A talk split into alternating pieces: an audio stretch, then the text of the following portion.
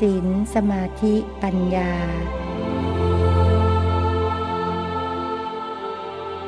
นมัตุรัตนตยัสสะขอนอบน้อม แด่พระรัตนตรัยก็อนุโมทนาสาธุการ ในความปฏิบัติดี ปฏิบัติชอบในการรักษาศีลในการเจริญภาวนา ซึ่งเป็นงานชีวิตของตนเอง ที่จะให้เป็นไปเพื่อความสงบ ความบริสุทธิ์ ความพ้นทุกข์เป้าหมายสูงสุด ก็เข้าถึงวิมุตติความหลุดพ้น จากอาสวะกิเลสบรรลุมรรคผลนิพพาน ทุกชีวิตเนี่ยก็ต้องมี เจตนามีเป้าหมายไปอย่างนั้น ถ้าเรายังไม่สิ้นอาสวะกิเลส ยังมีราคะ มีโทสะ มีโมหะ มีมานะทิฏฐิ มีกิเลสต่างๆ ชีวิตนี้ก็ยังต้องสืบต่อในขันธ์ห้า ต้องมีรูปมีนาม มีขันธ์ห้าอุบัติ มาสวยผลกรรม ต้องแก่ต้องเจ็บต้องตายต้องพัดพลากอยู่ตลอดไป แต่ถ้าเราฝึกจิต ฝึกใจ จนไร้จากกิเลส ก็ดับเหตุแห่งความทุกข์ ก็เข้าถึงบรมสุข แม้ยังมีชีวิตอยู่ ก็หมดทุกข์ทางใจ เหลือไว้ทางกายเท่านั้น เมื่อสิ้นชีวิตก็ดับรอบนะสำหรับพระอรหันต์เนี่ยไม่มีขันห้าไปอุบัติบังเกิดขึ้นอีกนะการเกิดเนี่ยเป็นทุกข์ เมื่อเราศึกษาเมื่อเราได้ปฏิบัติ มีสัมมาทิฏฐิเกิดขึ้น เราจะเห็นทุกข์โดยความเป็นทุกข์ เห็นโทษของการเกิด การที่ยังมีขันห้า อุบัติบังเกิดขึ้นเนี่ยที่จะไม่ทุกข์เลยไม่ได้นะเพราะว่าสังขารทั้งหมดทั้งหลายไม่เที่ยง ไม่ว่าจะเกิดอยู่ที่ใดเป็นใครอยู่ในที่ไหน ก็ตกอยู่ในความไม่เที่ยงทั้งนั้น สิ่งใดไม่เที่ยง สิ่งนั้นก็เป็นทุกข์ ทนอยู่ในสภาพเดิมไม่ได้ต้องดับไปเกิดขึ้นแล้วดับไป ตามเหตุตามปัจจัยบังคับบัญชาไม่ได้ ดังนั้นการที่จะออกจากทุกข์ ก็ต้องมีปัญญา การจะมีปัญญาก็ต้องพัฒนาเจริญสติระลึกรู้สึกตัวทั่วพร้อม อาศัยเป็นผู้ มีศีลอันบริสุทธิ์ สมทาน รักษาศีลให้เป็นฐานที่สำคัญ จะอยู่ในผู้ถือศีลระดับใดก็รักษาศีลระดับนั้นให้บริสุทธิ์ เป็นพระพิสุก็ต้อง อยู่ในศีล227 ข้อ มีอบัต ประการใดก็ต้องแก้ไขปรงอบัตจะให้เรียบร้อย ไม่ให้มีบะไม่ให้มีการต้องอบัตอยู่ เป็นสมณเณรถือศีลสิบเป็นอบาสกปสิกาถือศีลแปดเป็นครวาสผู้ครองเรือนถือศีลห้าก็ทำศีลของตนเองให้บริสุทธิ์ เมื่อมีศีลที่บริสุทธิ์ ก็จะเป็นที่พึ่ง นึกถึงตนเองแล้วก็ไม่เกิดกินแหนงแคลงใจ ไม่เกิดวิปฏิสารคือความเดือดเนื้อร้อนใจ ถ้าศีลไม่บริสุทธิ์นึกถึงกายใจ นึกถึงชีวิต นึกถึงความเป็น อยู่ความประพฤติของตนเองก็จะเศร้าหมองเนื้อจิตเศร้าหมองจิตเดือดร้อน การภาวนามันก็ไปไม่ได้ จิตใจมันเศร้าหมองไม่สงบวิตกกังวล เดือดเนื้อร้อนใจ ฉะนั้นต้องรักษาศีลให้ดีให้บริสุทธิ์ มีข้อบกพร่องในศีลประการใดก็แก้ไขให้บริสุทธิ์ จนนึกขึ้นมาในศีลตัวเองที่ไร ก็ปลื้มใจ ปลอดโปร่งใจอิ่มใจฉะนั้นถ้ามีศีลเนี่ยสมาธิก็จะเกิดขึ้นมา เพราะจิตที่มีความปลอดโปร่งโล่งใจไม่เดือดเนื้อร้อนใจ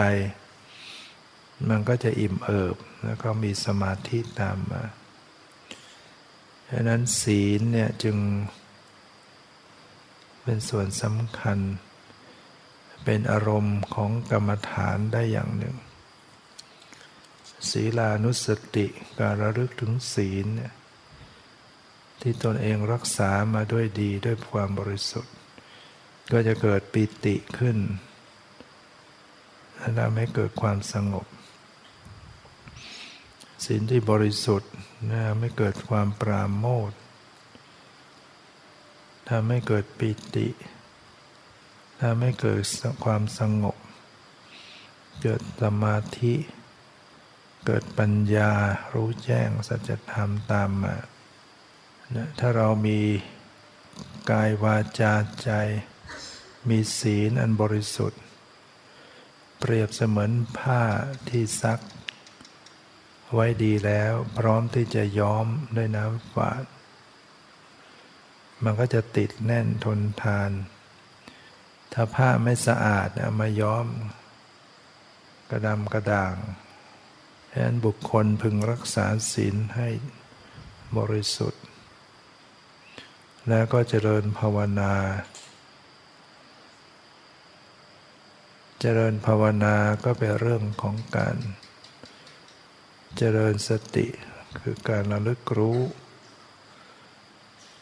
มีสติก็คือการระลึก มีสัมปชัญญะความรู้ตัวทั่วพร้อม สติก็ต้องมีทิศตั้ง เหมือนที่ทำงานของ พนักงานของคนทำงาน เขาต้องมีสถานที่ทำงาน สติก็ต้องมีที่ทำงาน เป็นที่โคจรไปนะที่ทำงานของสติหรือที่ตั้งของสติ ก็เรียกว่าสติปัฏฐาน นะสติปัฏฐานเนี่ยข้อใหญ่ ๆ ก็มีอยู่สี่ฐาน คือกาย คือเวทนา คือจิต คือธรรม ตั้งสติไว้ที่กายนะตามดูรู้เท่าทันกายในกายอยู่หนึ่งๆก็คือการระลึกถึงลมหายใจเข้าออกเรียกว่ากาย หายใจเข้ารู้หายใจออกรู้ ตามดูรู้เท่าทันอยู่กับลมหายใจเข้าออก ต่อเนื่องกันไป จิตใจก็จะเกิดสมาธิขึ้นนี่บางท่าน จิตไม่ค่อยอยู่คอยจะเผลอคอยจะคิดจะหลงลืมสติ ก็ต้องให้มีข้อสังเกตในเรื่องของลมหายใจ ให้เห็นความ เป็นไปของลมหายใจในลักษณะต่างๆ ขณะนี้หายใจเข้า ขณะนี้หายใจออกเนี่ยให้เห็นความเปลี่ยนไป เดี๋ยวเข้า เดี๋ยวออก หายใจเข้ายาวบ้าง ออกยาวหายใจเข้าสั้นออกสั้นแล้วแต่ ให้มีข้อสังเกตในเรื่องของลมหายใจ เพื่อจิตมันจะได้ระลึกมีสติมีให้อยู่กับลมหายใจอยู่ตลอด แต่ถ้าเราระลึกไปแบบไม่สังเกตลักษณะของลมหายใจ จิตมันก็หนีไป ไปคิดเรื่องอื่นได้ ง่ายแล้วก็ต้องสังเกตว่าอันนี้เข้านะ นี่ออกนี่ยาวนี่สั้น รู้อยู่ตลอด ของการหายใจเข้าออก ปรับผ่อนผ่อนระงับให้ดี ถ้าไม่รู้จักปรับผ่อนให้ดี หายใจแรงหายใจหยาบ ลมหยาบก็จะเสียดแทงแน่นหน้าอก ถ้าปรับผ่อนลมละเอียดละเอียดลงไป ก็จะไม่เสียดแทงกาย จิตก็เป็นสมาธิสงบที่บางท่าน ระลึกรู้ลมหายใจเข้าออก จิต ไม่ค่อยจะเกาะอยู่กับลมหายใจเผลอไปคิดไปอีก ก็ต้องบางคนก็ต้องมีคำบริกรรมมามีการนับลมหายใจ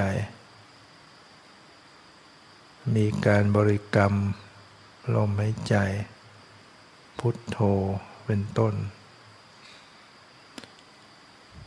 การนับลมหายใจ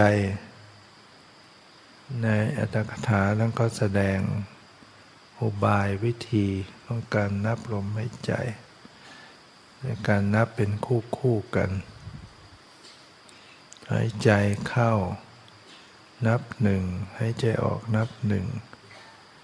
หายใจเข้านับสองหายใจออกนับสองหายใจเข้านับสามหายใจออกนับสามหายใจเข้านับสี่หายใจออกนับสี่หายใจเข้านับห้า หายใจออกนับห้าแล้วก็มาขึ้นหนึ่งหนึ่งไปถึงหกหกหนึ่งหนึ่งไปถึงเจ็ดเจ็ดหนึ่งหนึ่งไปถึงแปดแปดหนึ่งหนึ่งไปถึงเก้าเก้าหนึ่งหนึ่งไปถึงสิบสิบแล้วก็มาวนวนหนึ่งหนึ่งถึงห้าห้าใหม่ ไม่ให้เผลอไม่ให้ขาดไม่ให้เกิน ถ้านับผิดนับพลาดก็ตั้งต้นหนึ่งหนึ่งถึงห้าห้าใหม่ เนี่ยจิตมันก็จะต้องคอยระวัง ระวังลมหายใจอยู่ ถ้าไม่ระวังก็นับผิดมาจิตต้องคอยระวังดูลมเข้าลมออก จิตก็จะไม่คิดไปเรื่องอื่นง่าย จิตก็จะอยู่กับลมหายใจอยู่เมื่ออยู่กับลมหายใจมากขึ้นต่อเนื่องขึ้น สมาธิก็เกิดขึ้น จิตใจก็สงบระงับได้การระลึกรู้ลมหายใจก็มีทั้งการนับก็ได้ดังที่กล่าวแล้ว หรือดูลักษณะของลม ลมไม่ใจเข้า ลมไม่ใจออก ลมไม่ใจเข้ายาวออกยาวเข้าสั้นออกสั้นต้นลมกลางลมที่สุดของลม สุดลมเข้าเริ่มลมออก สุดลมออกเริ่มลมเข้า หรือว่าการตามรู้ลมหายใจเมื่อหายใจเข้าไปก็รู้หายใจออกมาก็รู้ โดยดูที่มันผ่านกระทบผ่าน แต่ก็สามารถรู้ได้ตลอด หรือว่าดูการกระทบ ลมหายใจที่กระทบลงจมูก หายใจเข้ากระทบหายใจออกกระทบรู้สึกกระทบสัมผัสแล้วบางท่านก็ดูอยู่นิ่งๆจิตก็สงบเป็นสมาธิฉะนั้นเมื่อระลึกรู้ ลมหายใจจนมีสมาธิ จิตใจก็จะมีความสงบระงับ จิตใจก็จะมีความอิ่มเอิบเป็นสุข จากนั้นก็จะระลึกรู้มาที่จิตใจที่มันมีปิติมีความสุข มีสมาธิแล้วปิติเกิดขึ้นกับใจอยู่ อิ่มเอิบอยู่ มีความสุขอยู่ มีสภาพรู้อยู่ ก็สังเกตเข้ามาที่จิตใจที่มี ปิติมีความสุข สังเกตจิตที่มีความสงบมีความตั้งมั่น และจิตมีความวันไหว ก็ระลึกรู้ไปด้วยความปล่อยวางอยู่ ดูกำหนดลมหายใจเข้าออกกำหนดดูจิตใจผู้รู้ผู้ดูฉะนั้นถ้าสังเกตไปเนี่ยมันจะมีหนึ่งลมหายใจเข้าออกอยู่ สองมีจิตใจที่รับรู้อยู่ ให้สังเกตว่ามันมีความ เป็นธรรมชาติต่างกลางต่างกัน ระหว่างลมหายใจเข้าออก กับจิตใจที่เป็นผู้รู้ผู้ดูอยู่ จิตนั้นเป็นสภาพรู้กำลังเข้าไปรู้ลมหายใจลมหายใจนั้นก็ถูกรู้ จิตเป็นสภาพรู้เนี่ยก็สังเกตเห็นเป็นเป็นสภาพที่คนละอย่างกัน หรือว่า ลมหายใจเข้าออกอย่างหนึ่ง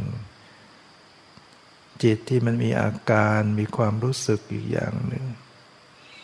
จิตรู้สึกสบายใจ สงบใจ สุขใจ หรือเฉยเฉยอยู่ หรือจิตมีความคิดนึกตรึกนึกเนี่ยก็ระลึกสังเกตไปทั้งลมให้ใจเข้าออกอยู่ จิตใจปรากฏอย่างไรอยู่ หรือว่ารู้สึกกาย ดูกำหนดลมให้ใจเข้าออก มันขยายไปทั่วทั้งกาย ก็รู้ตัวอยู่ กายนั่งอยู่รู้ตัวอยู่ หรือว่ากายมันมีความกระเพื่อมสะเทือนไหวไหวจากการที่หายใจเข้าออก หน้าอกทรงอกหน้าท้องจะกระเพื่อม มีความกระเพื่อม มีความสะเทือน มีความไหวไหวตึงตึงหย่อนหย่อนไหวไหวในขณะหายใจเข้าออกนี่ก็ระลึกศึกษาพิจารณาไปด้วยกันนะ เป็นการรู้เข้ามาสู่ปรมัตธรรม คือสภาพที่เป็นจริง สภาพที่เป็นจริงแท้ๆเป็นจริงเป็นจริงอย่างไรคงลักษณะอย่างไรก็คงลักษณะอย่างนั้นอยู่เรียกว่าเป็นปรมัตธรรม ตรงกันข้ามกับสมมุติ สมมุติก็จะเป็นของปลอม เป็นอารมณ์ที่แต่งตั้ง เป็นอารมณ์ที่ประมวล เป็นอารมณ์ที่ตกลงกันขึ้นมา บัญญัติกันขึ้นมา ไม่ว่าบัญญัติโดยชื่อ โดยภาษา หรือบัญญัติ ขึ้นมาด้วยใจที่มันปรุงมันสร้างเป็นมโนภาพเป็นรูปเป็นร่างสันฐาน หรือแปลจะเป็นความหมายเหล่านี้ให้รู้ว่าอารมณ์อย่างนี้เป็นบัญญัติเนี่ยนั่งอยู่ก็รู้สึกเห็นเป็นรูปร่างเขนขาหน้าตา เป็นสันฐานเป็นกลุ่มเป็นก้อนของกาย หรือเป็นความหมายอยู่ว่านั่งอยู่ มีความหมายว่าอย่างนั้นอย่างนี้เนี่ยมันก็เป็นสมมุติ อาศัยสมมุติอย่างนี้เข้าไปสู่ของจริงอาศัยสมมุติบัญญัติคือดูลมเข้าลมออก ดูกายที่นั่งดูพองยุบหรือบริกรรมเรียกชื่อเป็นภาษาเป็นบัญญัติ เชื่อมโยงเข้าไปรู้ถึงปรมัตคือสภาวะของรูป ของนามที่ปรากฏเนี่ยรูปก็จะมีลักษณะเสื่อมสิ้นสลายไปอยู่ทุกขณะ ไม่สามารถจะรับรู้อารมณ์ได้ เช่นความเย็น ความร้อน ความอ่อน ความแข็ง ความหย่อน ความตึง ความรู้สึก ความไหวเนี่ยความไว้ไหวความกระเพื่อมสะเทือน เย็นร้อนอ่อนแข็งหย่อนตึงนั้นเป็นรูปธรรม เป็นสภาพที่ไม่สามารถจะรับรู้อารมณ์ได้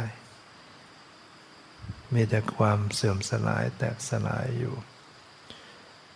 ส่วนจิตใจนะเป็นนามเราสังเกตได้ว่าจิตใจเนี่ยมันเป็นธาตุรู้อารมณ์ได้ เช่นมันกำลังไปรู้ลมหายใจ เนี่ยมันเป็นธาตุรู้รู้ไปรู้ความไหว มันก็เป็นสภาพรู้อยู่ ไปรู้ได้ยินเสียง ไปรับรู้กลิ่น ไปรับรู้รสเนี่ยหรือไปรู้เรื่องนั้นเรื่องโน้นรู้ความหมายเนี่ยเรียกว่ามันเป็นนามธรรมฉะนั้นในสังเกตเข้ามาที่กายใจแล้วสังเกตว่ามันมีรูปมีนามอยู่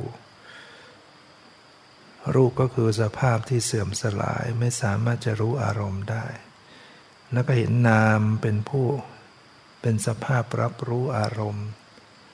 มีความคิด มีความนึก มีความรับรู้รู้สึก ชอบใจไม่ชอบใจ สงบใจไม่สงบใจ พอใจสงสัยเนี่ยมันมีความรู้สึก มีสภาพรับรู้อยู่ ตัวที่จะเป็นสติ สติที่ระลึกรู้ ก็ประกอบอยู่กับจิตใจ รวมไปก็เป็นสภาพรู้เป็นท่ารู้ จะต้องระลึกศึกษาเข้ามาถึงสภาวะอย่างนี้อาศัยบัญญัติมาสู่ปรมัตมาสู่ปรมัตทั่วไป ทางกายทางใจ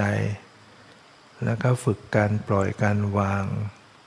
ไม่เพ่งไม่เผลอประคับประคองพอดีพอดีนะรับรู้คู่กันไปทางกายทางใจแล้วก็จะได้เป็นดุลถ่วง รู้กายไปอย่างเดียว เดี๋ยวมันก็ขยายไปเป็นรูปร่าง เป็นความหมายเป็นพอมีสมาธิก็สร้างเป็นมายา ตัวมันยืดไปได้ ตัวมันเป็นอย่างนั้นเป็นอย่างนี้ เป็น รูปเป็นร่างเป็นความหมายดังนั้นถ้ารู้จิตรู้ใจก็คู่เป็นดุลถ่วงไว้ มันก็จะตัดสมมุติ เพราะว่า รู้กายไม่เพ่ง เพราะมีใจถ่วงดุลไว้ รู้กายก็จะรู้เพียงเบาๆ เพียงไม่เพ่ง แต่ก็รับรู้รู้สึก ฉะนั้นผู้ปฏิบัติเนี่ยถ้าเราไปเพ่ง อาจจะไปเบ่ง พอเบ่งก็เคร่งตึง ฉะนั้นรู้สึกตัวว่ามีการเพ่ง มันเคร่งตึง เคร่งเครียดก็ปรับผ่อนผ่อนคลาย สอนใจตัวเองว่าปล่อยวางนะปล่อยวาง ปล่อยวางถ้าปล่อยวางก็วางให้มันเป็นด้วยไม่ใช่ไปบังคับให้ปล่อย ไปบังคับให้ปล่อยมันก็คือไม่ได้ปล่อยวาง ก็ยังเคร่งตึง เคร่งเครียดอยู่เนะ ปล่อยก็ปล่อยให้มันสบายสบาย เพียงไม่ทยานอยาก ใจไม่อยากไม่ยึดไม่เอาอะไร รู้อย่างละวาง รู้อย่างปล่อยวาง รู้สักแต่ว่ารู้ อันนี้ก็ต้องฝึกหัดปฏิบัติไปเนี่ยระลึก รู้อย่างละวางนะใจก็ว่างใจก็เบา จิตใจที่จะเอามันก็จะหนัก หนักกกหนักใจเนี่ยเพราะใจมันมีตัณหา พอมาปฏิบัติก็ปฏิบัติด้วยตัณหา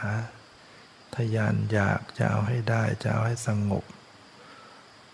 มันก็หนักอกหนักใจอยู่กันนะเพราะตัณหาเนี่ยพาให้ ล้ำหน้าทำให้การปฏิบัติไม่เป็นกลางไม่พอดี